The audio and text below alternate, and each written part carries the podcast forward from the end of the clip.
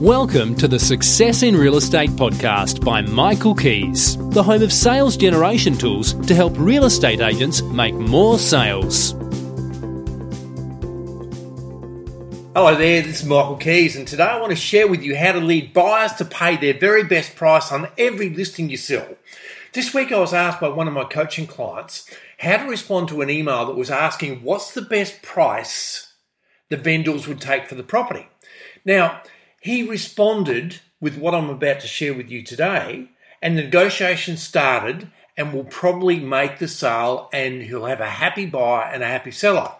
The problem a lot of salespeople have today is technology, and that's taking shortcuts, which you can get away with in good markets. But when the market is slow and when the market is turning to a bad market, you have to follow the process I'm about to share today. If you don't, your withdrawal rate will be high and you'll have the heartache of seeing the listings you have lost sold by other agents who get paid and you get nothing. How does that make you feel? It's gut wrenching, isn't it? I know how it used to make me feel, and it made me feel terrible. Those who get this right are making many sales and have a great referral business because they have happy buyers and sellers. Always remember if you don't sell, the sellers will probably think that you're an incompetent fool. And they'll tell everybody about that. But if you do sell it, they'll think you're wonderful and they'll tell all their friends, and you'll have happy buyers and happy sellers, and your referral business will grow like crazy. Everybody's happy. When it comes to making a big decision like buying a house, most people procrastinate. You must be able to lead people past that procrastination, for without decision, nothing changes and life only gets better with change.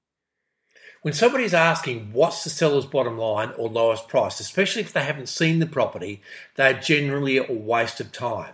And by using what I'm about to share with you now, will quickly qualify those buyers as to whether they're a waste of time or whether they may be genuine. When a buyer's inspecting the property or calls you after they've inspected the property and they ask, What's the owner's going to take? what's their bottom line? Follow this and you'll make more sales. You just say, you just say to them, look, the only price I'm authorised to quote is the asking price. They may say something like, well, we want to make an offer. If you're in a tough market, don't flinch and just ask, what figure did you have in mind?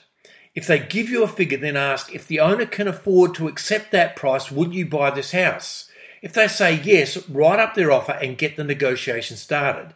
Yes, it takes time, but by doing this, you'll make many, many more sales. Next week, I'll share with you how to write up the offer so you have a good chance of having it accepted.